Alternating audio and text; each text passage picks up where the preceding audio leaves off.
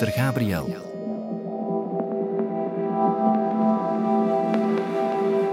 Ik ben intussen wel al wat te weten gekomen over zuster Gabriel. Haar verdwijning kwam voor veel mensen onverwacht. Niemand had zien aankomen dat ze plots zou verdwijnen. Niet haar leerlingen, Zo Dat van, zal dat ze kan niet. Ze zou dat nooit Ze doen. zou dat nooit Ze gaat doen. ons niet in de steek Ja, laten. ja. niet haar collega's Hebben jullie daar iets abnormaal aan gemerkt? En ook niet haar vrienden. En die zeiden, ze doet zodanig raar, het is precies een vrouw die verliefd was. En toch kregen ze al snel een uitleg. Zuster Gabriel zou zelf uit het klooster vertrokken zijn omdat ze verliefd was geworden op een man. Ze hebben toch eigenlijk rap de geruchten verspreid dat ze met een buschauffeur weg was. Maar al die mensen die haar kenden, geloofden het niet. Dat ze zomaar zou vertrekken zonder iemand iets te laten weten. En zeker de familie van zuster Gabriel kon het absoluut niet geloven. Een dag na de verdwijning, op zaterdag 6 maart, gaat de overste van het klooster langs bij de moeder van zuster Gabriel om te zeggen dat haar dochter verdwenen is en om te vragen of zij weet waar ze is. Maar de moeder, die op dat ogenblik al 87 jaar is, heeft geen idee. Een dag later, op zondag 7 maart, gaat Gabriels broer Frans naar het klooster om te horen of er al nieuws is. De dag erna gaan ook de moeder en een zus van Gabriel naar het klooster. Nog altijd niks. De familie gaat nog een paar keer langs in het klooster tot Gaston Morny, de directeur van het klooster, het beu wordt. Zo met zijn hand omhoog met zijn rug mij. En je zei tegen zijn mazen dat ging de politie roepen. Ik zei, meneer, je mag gemakkelijk de politie roepen voor mij. Ik heb niks misdaan. Dit is Magdalena Hemerijk, de oude moeder van zuster Gabriel, in een interview met de Nederlandse tv-journalist Jaap Jongbloed voor het programma Deadline op de Tros in 1996. De moeder is dan al 101 jaar oud, bijna 102, en haar dochter is al 14 jaar spoorloos. Directeur Morny vertelt haar tijdens een van haar bezoeken aan het klooster dat hij ruzie met Gabriel heeft gemaakt en dat Gabriel een slechte vrouw is. Waarom deed die directeur zo? Ah ja, ik weet dat niet hoeveel dat dat deed. Je moest er toch iets meer van weten dan ik. Hé? De familie Robrechts is er dan al lang van overtuigd dat er iets vreselijks is gebeurd met Gabriel.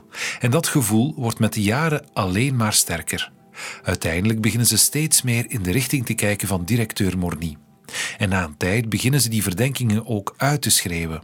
Ik herinner me nog uit mijn eigen kindertijd in de jaren negentig dat er een man geregeld in Dendermonde rondliep met een kartonnen plakkaat op zijn buik en rug gebonden met daar een tekst op.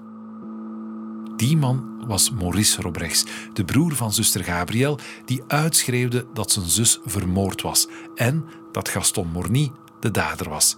En dat deed hij ook op de Nederlandse tv. Zijn plaats die is hier, in de rechtsgevangenis nummer 26 in Dendermonde. En niet het ereleven hebben met zijn homofiele vrienden een mooi en een prettig leven uithangt. Dat is mijn mening. Door wat ze mijn zuster aangedaan hebben. Waarom het die smeerlap mijn zuster vermoord voor zijn homofiele neigingen bot te vieren. Hier is een plaats.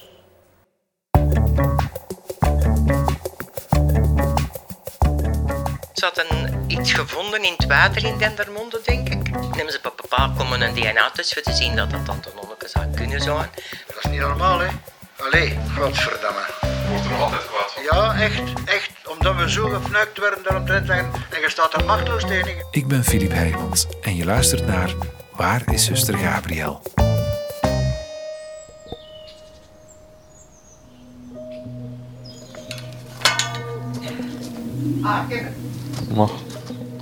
nog altijd op zoek naar de valse moordenaar van mijn zuster Gabi.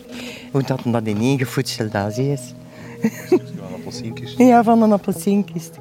Maar dat heb ik al, altijd begraven.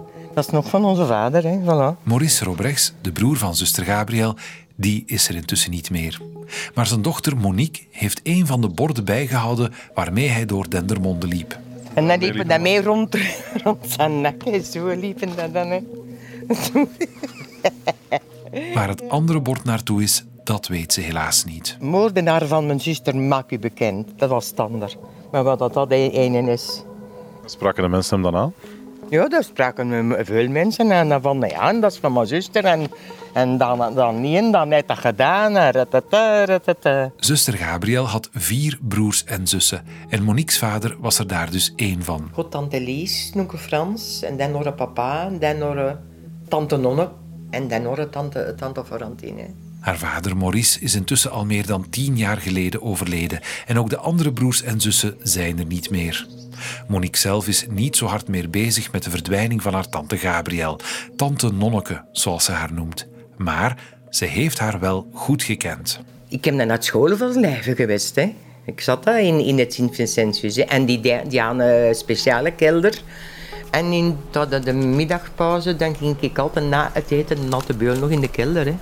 En deed wel zotte, zotte dingen. Of dan zag ik hoe, dat ze dat deed. Of als er iets schoon was, dan kreeg ik dat van haar. Maar ja, de negatieve dingen waren ook... Als ik zo, zo gezegd niet al te braaf was nog in de klas en ik vloog boten... Moest ik bij moeder overste komen en was dan... Zal tegen uw tante nog eens zeggen?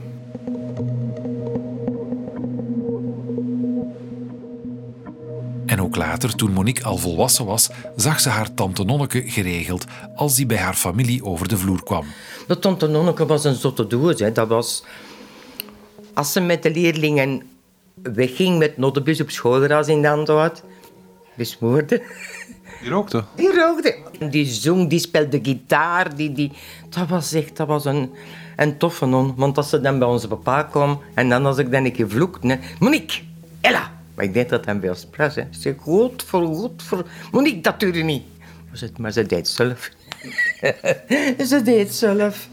Mama, papa, hij doet het over... Oh, dat was ik nog klaar. Ik kan goed 50 jaar lijn zo. En papa één keer naar Marokko geweest. Van een Marokkaan dat altijd nog in, in, in de geburen was. En papa dan naar Ginder geweest en in het had alle beetje wiet, zoekelakela, een beetje wiet. Ik denk dat tante Nonneke... Ik pas dat ze meegesmoord heeft. Ik wil, ik wil kwaad zijn, maar ik denk het wel. Vloeken, bier drinken, misschien wel wiet roken? Zuster Gabriel komt uit een speciale familie, dat is me wel duidelijk aan het worden. Haar vader, de grootvader van Monique dus, had een bijnaam in hun thuisdorp. De Ruigen. De Rogen. En mijn vader ook, want als ik zeg, en wie zeggen wat, de dochter van Maurice van... Godverdomme, zeggen wat, de dochter van Maurice van de Rogen. Maar dan verdwijnt haar tante dus. Monique weet niet meer hoe haar familie op de hoogte is gebracht. Ze weet wel nog dat haar vader en grootmoeder meer uitleg zijn gaan vragen in het klooster. En dan zat een directeur. Het was zo ver gekomen dat ze in mijn geheime papieren zat te snuffelen. En dat wil ik niet zijn. Dat hoor ik mijn vader nog altijd zeggen. Op die manier? Op die manier. En dan heeft het foutelijk toegegeven, hè. Het was zo ver gekomen dat ze in mijn geheime papieren zat te snuffelen en dan. En dat wil ik niet zijn. Papa zei, oh oh, hier ziet dat niet klopt, hè. Dat is vreemd. Maar meer komen ze niet te weten. Alleen dus het verhaal dat Gabriel wellicht zelf vertrokken is. Ik wel dat de nonnekes gezeiden me dat het fototoestel dat dan nog op de kamer was. En dan was iets dat niet klopte, want als ze wegging, was het altijd mee. Dan hebben ze onze papa en mij er was gemokt dat ze met een buschauffeur weg was. Dat ze een verhouding aan met een buschauffeur. Die Italiaan dan? Ja, dat weet ik niet wat dat was. Maar, maar als dan moest wagen, dat hadden ze gezegd. En de dat was niet, want dat was gewoon... Ze hebben altijd rond de pot gedrood. Ze hebben altijd rond de pot gedrood.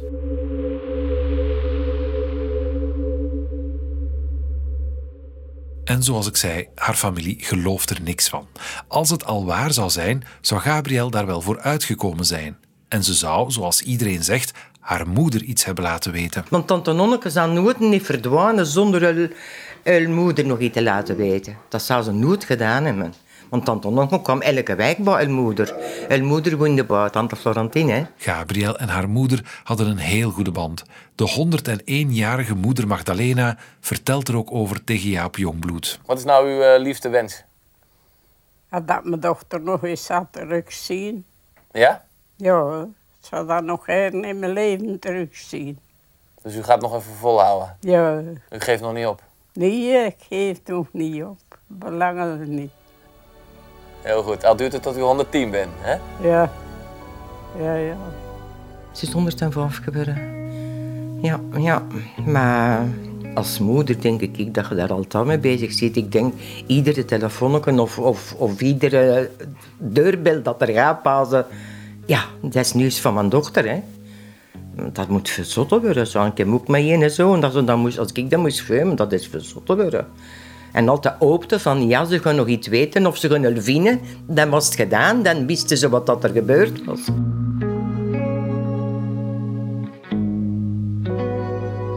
Zij blijven in de richting van de directeur denken. Zuster Gabriel was waarschijnlijk te nieuwsgierig. En Monique herkent dat wel. Wanneer zij zelf 12 jaar is, gaat ze elke zaterdag schoonmaken bij haar grootmoeder. En dan snuffelt ze ook al eens graag in de kasten. En in dat tijd kreeg ons meiter van de buurvrouw, die werkte in Brussel, allemaal flesjes met parfum en staaltjes met lippenstift. En ik was 12 jaar, ja, geire. En ik snuffelde nog in de kamer. Hè. En ze dat gezien, pas ik. En zaterdag ging ik terug bij haar kussen en ik vond dat zo'n klaar flesje. En ik rook daaraan, dat was dat godverdomme ammoniak. Ik was ver kapot en dan stond hij daar in die deur te lachen. Ik helemaal liggen en zei ze, nou, je moet uit mijn kamer blijven. Dat ook wel een familietrekje, want ik hoor van zuster Gabriel ook dat ze verschrikkelijk nieuwsgierig was en overal binnenging. Ik ook, hè. Ik, hem- ik heb dat ook. hè. Ik zal nooit niks pakken, maar ik moet alles weten.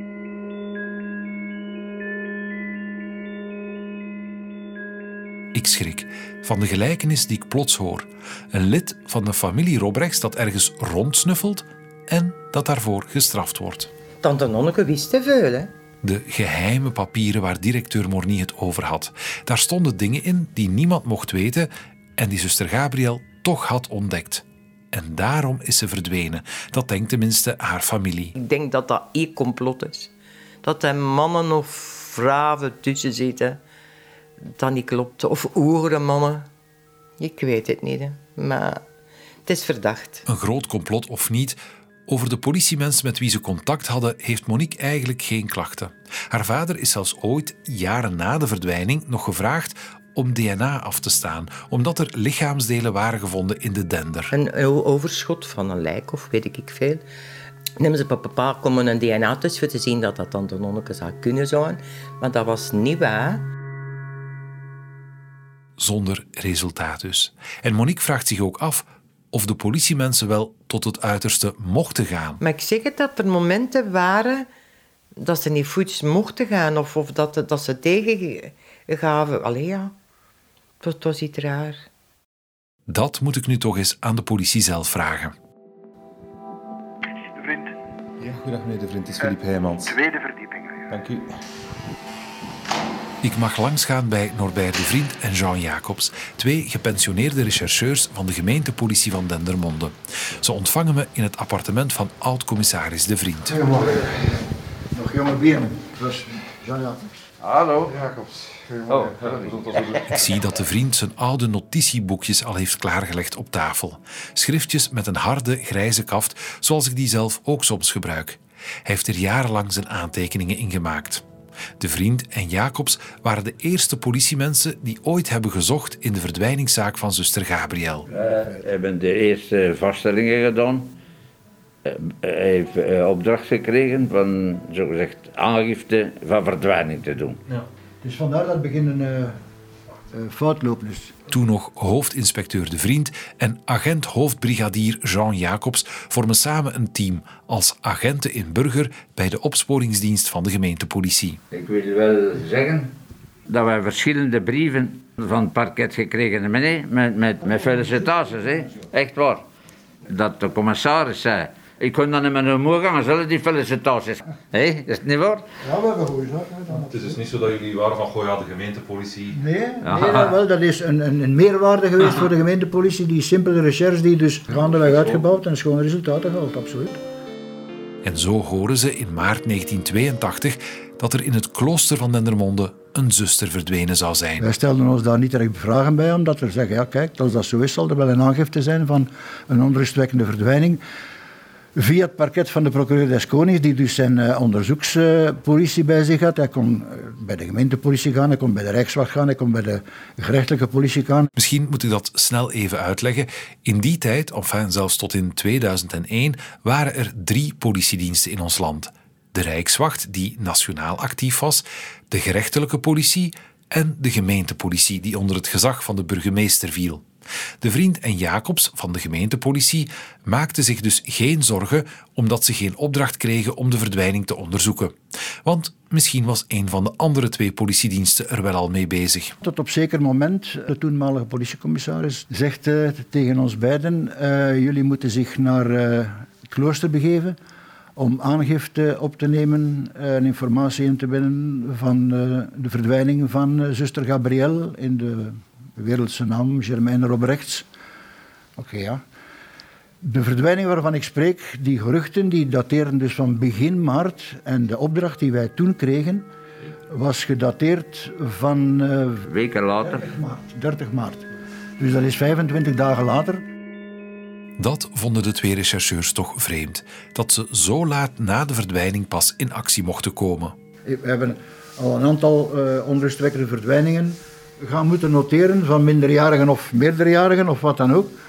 Maar er is nooit een termijn van, van zoveel dagen opgelopen. Gewoonlijk is dat één of twee dagen nadien. Ja, ze is niet thuisgekomen of, of, die, is al, of die is weg. Terwijl, allee, als het nu over verdwijningszaken gaat, al wat je hoort is, die eerste 24 uur of die eerste dagen, die zijn... Cruciaal, hè. Die zijn absoluut cruciaal, hè. 25 dagen nadien, zijn, dat zijn vijgen na Pasen, hè, zoiets.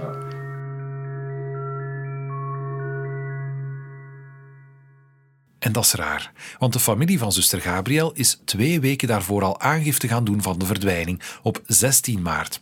Toegegeven nog altijd elf dagen na de verdwijning. Maar dat komt omdat directeur Morny hen heeft gezegd dat het parket al op de hoogte was gebracht en dat de familie dat dus niet meer hoefde te doen. Maar op 16 maart gaan moeder Magdalena en broer Maurice toch naar het parket. Er wordt een proces verbaal opgemaakt, maar voor zover ik weet gebeurt daar niks mee. Zes dagen later, op 22 maart, gaat Gabriels zus Elisabeth opnieuw naar het parket om aan te dringen dat er iets zou gebeuren. En nog eens acht dagen later, op 30 maart, krijgen hoofdinspecteur De Vriend en agent hoofdbrigadier Jacobs als eerste een opdracht om naar het klooster te gaan. We hebben ons aangemeld bij de toenmalige kloosteroverste. Begint hij dus te vertellen van, kijk, dat zij dus uh, sedert uh, 5 maart uh, vastgesteld hebben dat zuster Gabrielle uh, niet meer aanwezig was. En dat zij s morgens rond een uur of half zes, de zusters die in de keuken werkzaam waren, dat die daar een gerucht gehoord hadden in de gang waarvan zij vermoeden dat dat zuster Gabrielle zou kunnen zijn, zonder dat iemand die visu gaan vaststellen is, is dat zij wel. Om 6.30 uur is er dan normaal het ochtendgebed in de kapel, uh, waarop vastgesteld was dat zij afwezig was. En dat was niet haar gewoonte, alhoewel het gebeurde soms nog dat zij niet aanwezig was. Uh, Oké, ze stelde zich op dat moment daar geen vragen bij, tot op het moment dat zij van de directie van de aanpalende school bericht kreeg dat uh, zuster Gabrielle om half tien nog niet aanwezig was. En dan hebben ze zich ongerust gemaakt en zijn ze gaan kijken en dan hebben ze zich toegang moeten verschaffen tot uh, de kamer van de zuster, die dus op dat ogenblik slotvast was. En ze hebben gezegd, ja kijk, oké. Dan gaan we naar slotenmaker vorderen. Ze hebben toen vastgesteld dus, uh, dat zij niet aanwezig was. En dat ze dus uh, een aantal persoonlijke zaken en geld en zo meegenomen had. En een fototoestel dat toebehoorde aan de school blijkbaar was ook verdwenen. Geld en, en identiteitspapieren was dus allemaal weg. Dus de zusters denken dat ze zuster Gabriel s'morgens vroeg hebben horen buiten gaan en er ontbreken spullen op haar kamer. Dat kan er inderdaad op wijzen dat ze zelf vertrokken is. Volgende logische vraag. Waarom zal zuster Gabriel dan verdwenen zijn? En dan zegt de zuster Overste...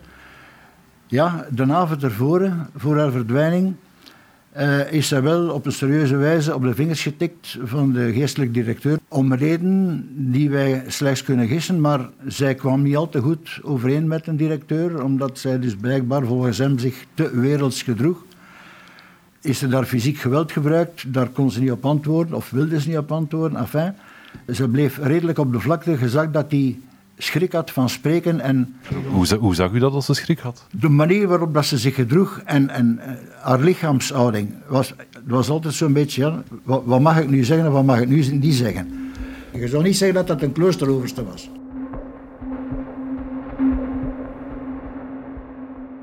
Norbert de Vriend en Jean Jacobs willen daarom zo snel mogelijk met die directeur spreken. Maar hij is er niet. En dus komen ze de volgende dag terug. Ik heb haar reeds meermaals gewezen, zegt hem, op haar te wereldse houding en dat dat niet paste voor een kloosterlinge. Ik zeg, wat is die wereldse houding dan? Wel, ze, ze houdt zich niet aan de geloften en de, de, activiteiten die zich in het kloosterleven afspelen. Dat zij te veel naar buiten was en te veel met mensen omging die dus niets te maken hadden met de kloostergemeenschap. En ik had ook de indruk, zegt hem, dat zij in mijn papieren aan het snuisteren was tijdens mijn afwezigheid. Dus ik vermoed dat zij ergens een sleutel had. En ik heb dat dan ook vastgesteld toen ik haar kamer betrad, dat wij dus brieven gevonden hebben die aan mij gericht waren en die op haar kamer lagen. Dat er ook anonieme brieven aan mij gericht werden over zaken die personen met wie ik in contact kwam enkel aan mij hadden toevertrouwd. En blijkbaar dat zij er ook van op de hoogte was. En dat moet een heel conflict geweest zijn. En ik heb haar daarvoor een serieuze vermaning en een gesprek gehad, nogal vrij hard, zegt hem, uh, de avond voordien. Ik zeg, is er daar fysiek geweld gebruikt? Uh, er is geen fysiek geweld gebruikt. En dan keek hij zo zijn manier van, die blik, ik, zal, ik zie hem nog altijd, als zijn ogen kogels zouden geweest zijn, hij zou op ons gevuurd hebben, denk ik. Die, zijn aangezicht rood aanlopend en die mondhoeken hier, daar stond wit schuim op. Ik denk dat hij gedronken had op het moment dat wij hem verhoorden.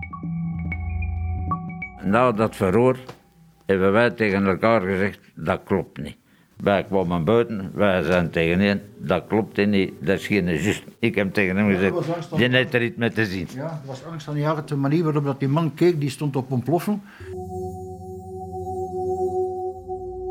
De directeur zegt hen ook dat zuster Gabriel wel zelf vertrokken zal zijn, want ze heeft hem intussen nog twee keer gebeld.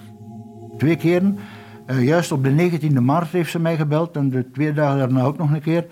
De 19e maart was een dag waarop ik juist drie jaar directeur was in het klooster. Wat was ze met een stemvervorming, maar ik ben zeker dat zij dat was. Zegt. De eerste keer belt ze hem op 19 maart, zegt directeur Morny, om hem te feliciteren met zijn verjaardag als directeur van het klooster. Proficiat met uw derde verjaardag. Met wie spreek ik? Ken je me niet meer? Met wie spreek ik, alstublieft? Enfin. En waar zijt gij? Dank u wel, hè. En op 23 maart, dus vier dagen later, Norbert de Vriend vergist zich een beetje, zou er een tweede telefoontje geweest zijn. Hier, uw verloren kind dat u zozeer bemint. En ik zal dat altijd blijven doen. Kunt u mij vergiffenis schenken? Ja, dat zal van u afhangen. Ik ben aan het einde van mijn krachten. Ik heb niets meegenomen. Dat zullen ze u al gezegd hebben. Ik heb met iemand meegespeeld om u te treffen. Vergiffenis. Ik blijf van u houden. Dood of leven heeft geen belang meer, dus ik moet afwaken. Mijn tijd is om. En waar bevindt u zich? Het is niet belangrijk waar ik ben, maar hoe ik ben. Ja, maar dat is geen houding. Voilà.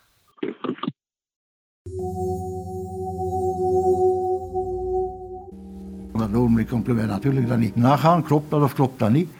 Dat zijn woorden die hij zegt, maar die op geen enkele grond gestoeld zijn, bij manier van spreken. Morny zegt ook dat Gabriel hem in januari, dus voor haar verdwijning, gebeld heeft om te zeggen dat ze een rijke weduwnaar heeft leren kennen en om te vragen of ze met hem zou kunnen trouwen. Hij zegt dat hij haar naar de bisschop heeft doorverwezen voor zulke vragen. In 1982 bestaan er nog geen technische middelen om te controleren of al die telefoontjes echt gebeurd zijn. Dan hebben wij gezegd, ja kijk, we zouden ook graag de kamernikken zien daaromtrent.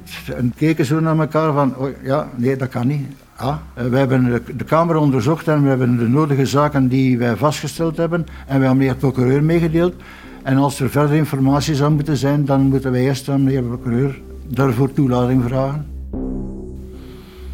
Allee, we keken zo een keer naar elkaar eigenlijk, dat we zeggen, dat is hier toch niet normaal.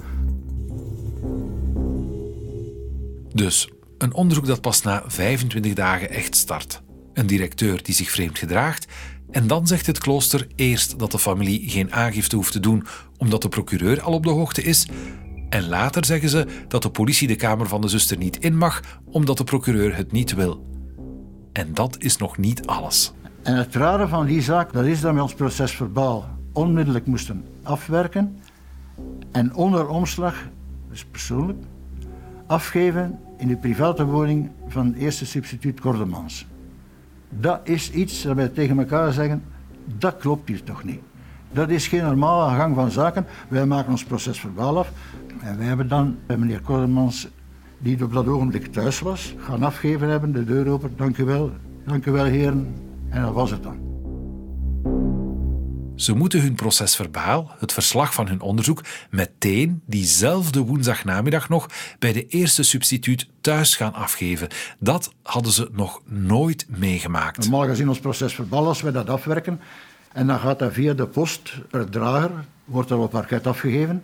En ik vermoed dat deze zaken zelf door de procureur zelf beheerd werden, die ons geïnstrueerd had van kijk, dat proces verbaal moet persoonlijk door de ondervragers afgegeven worden bij de substituut Cordemans.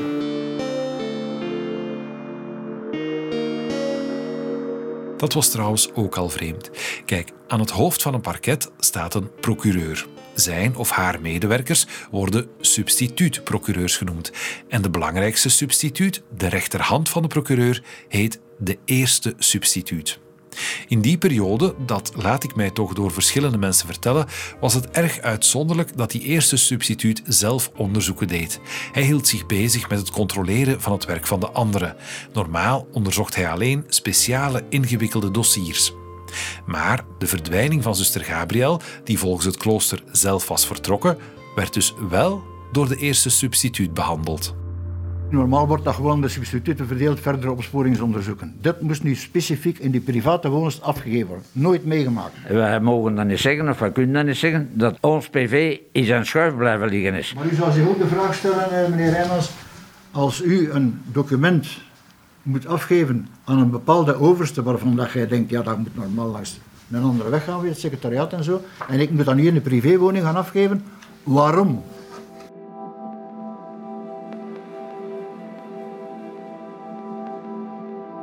De twee politiemensen vinden het allemaal heel vreemd, want daar eindigt het onderzoek ook voor hen.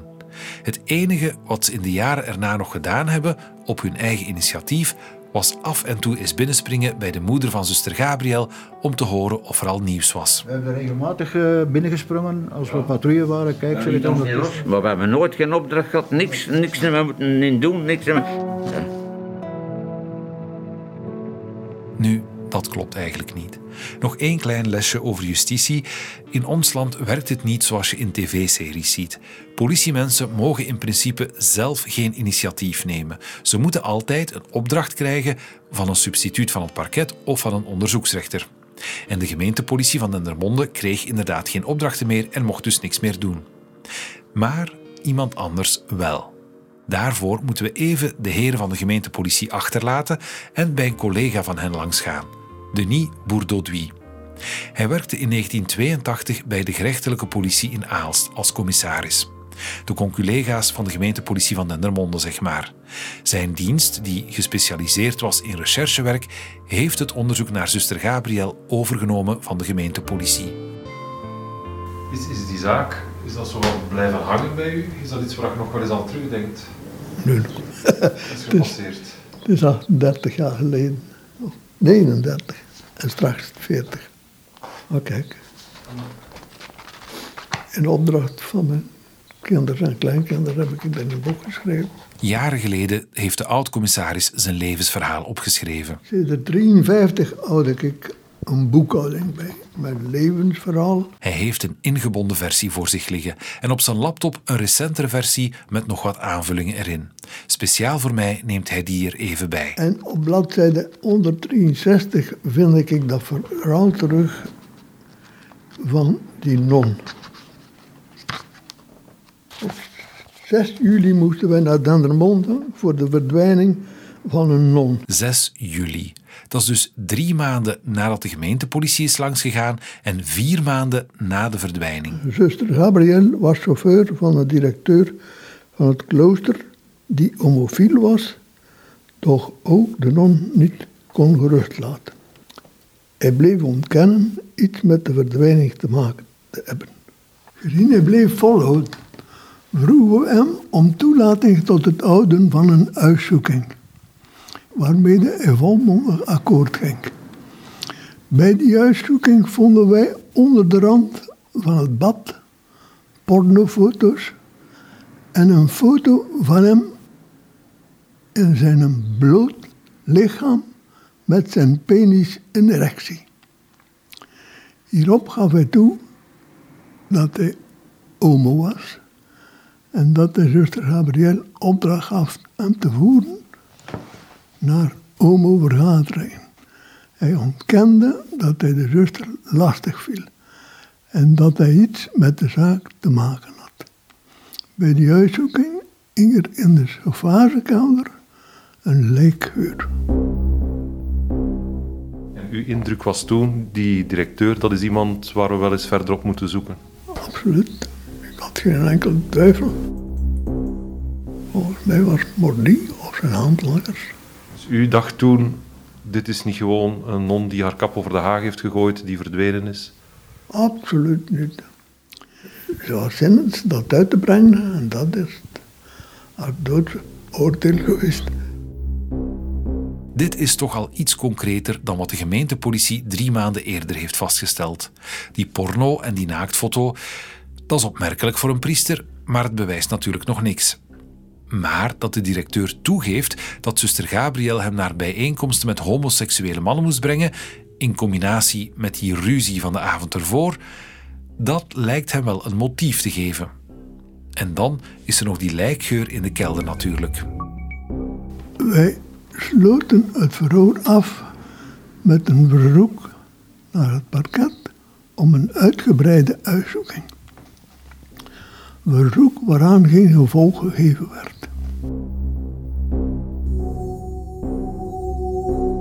Opnieuw een sterk buikgevoel van een ervaren speurder dat de directeur er iets mee te maken heeft. Opnieuw vraagt hij aan het parket om verder te mogen zoeken. En opnieuw gebeurt er niks met die vraag. De hypothese dat de directeur haar iets heeft aangedaan wordt niet onderzocht. Andere sporen komen in de jaren erna wel aan bod. Iets later verdween er in de streek een ijsventer. Uit een bijkomend onderzoek bleek dat betrokkenen de laatste tijd slechte zaken deed en plots verdween. Die verdwijning werd in verband gebracht met de verdwijning van de non. En wij kregen opdracht de IJsventer internationaal te zijn.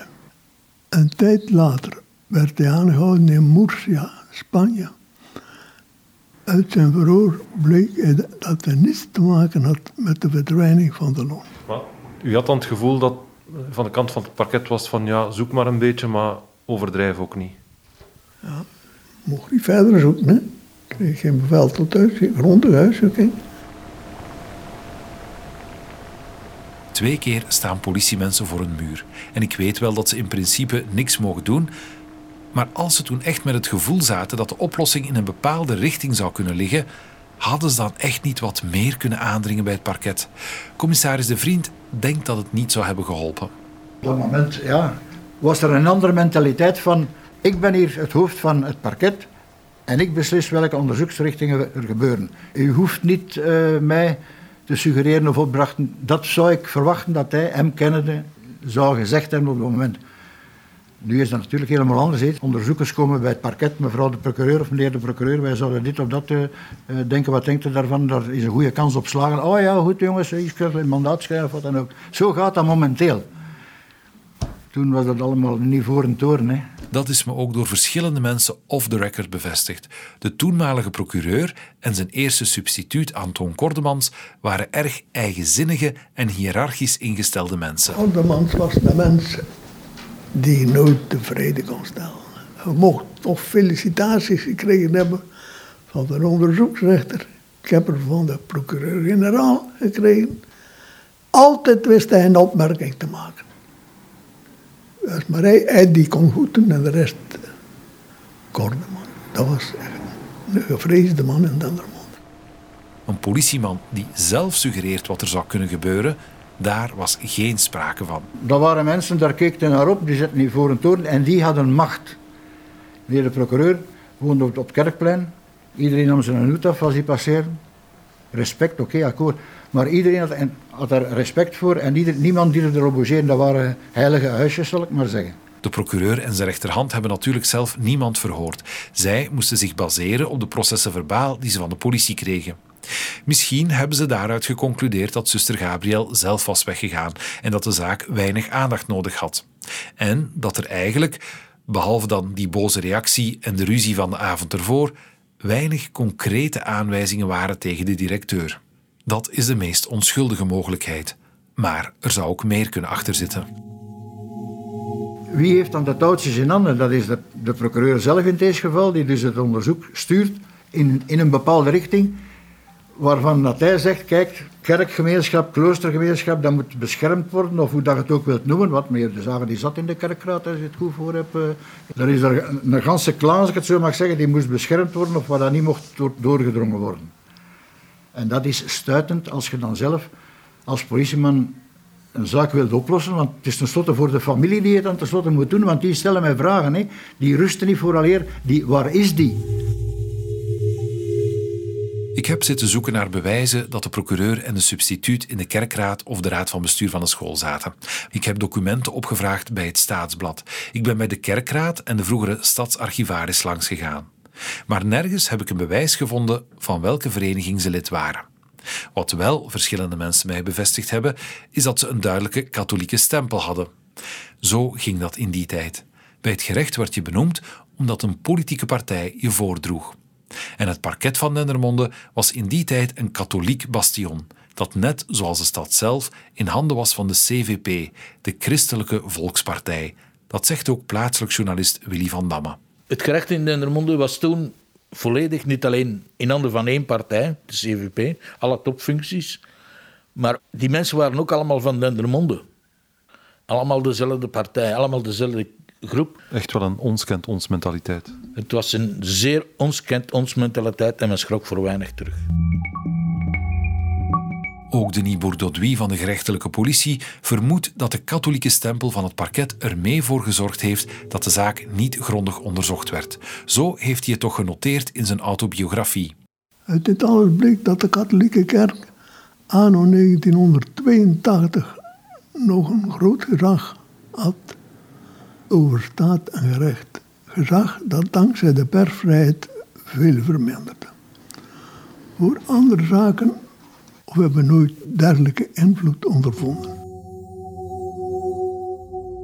En bij de gemeentepolitie van Dendermonde merkt Jean Jacobs op een ochtend nog iets vreemds op.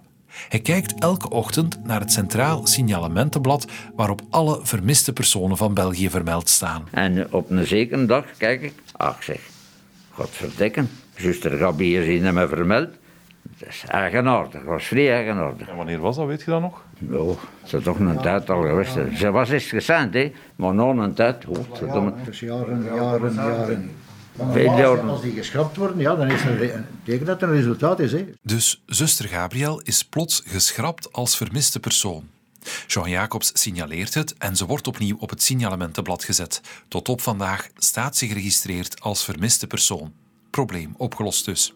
Maar het laat toch een vreemde smaak na bij de politiemensen. Dus dat is volledig afgesloten geweest, dat is op vacuüm getrokken zou ik zeggen, en hier komt niemand meer in.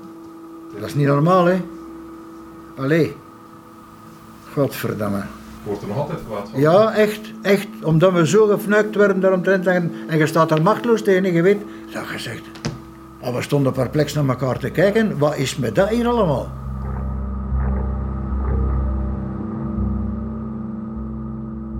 De jaren erna gaat het onderzoek wel voort. Er is die ijsventer in Spanje die niks oplevert.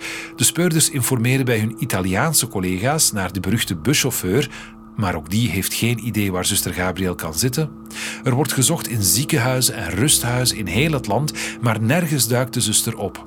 En het spoor naar de directeur, daar is niemand mee bezig. Tot begin jaren 90.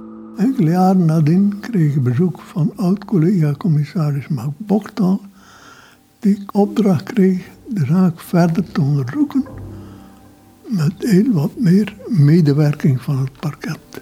Maar Hoe dat kwam, waarom er in 1990 plots wel een uitgebreider onderzoek kon komen, dat kan of dat wil Denis Bourdoduy me niet vertellen. Tussen 82 en einde jaren 80, begin 90, is er iets gebeurd. Op het parket van Dendermonde. De rest weet ik niet. Dat, dat heb ik niet genoteerd, dat weet ik niet. En ik voel dat verder aandringen geen zin meer heeft. De informatie zal van iemand anders moeten komen. Niet van de procureur of van de eerste substituut, want die zijn al jaren geleden overleden. Weet u genoeg? Aan de boeken toen dus eigenlijk. Daar ga ik nog verder naar moeten zoeken. Is het gerechtelijk onderzoek echt gesaboteerd? En waarom dan? Maar eerst ga ik de kloosterzusters in Dendermonde proberen te overtuigen om na al die jaren voor het eerst over de zaak te spreken. Ja, wanneer iets gebeurde in die middens, daar was toch nog veel meer afstand. Ik weet ook niet hoe die aangifte toen is verlopen.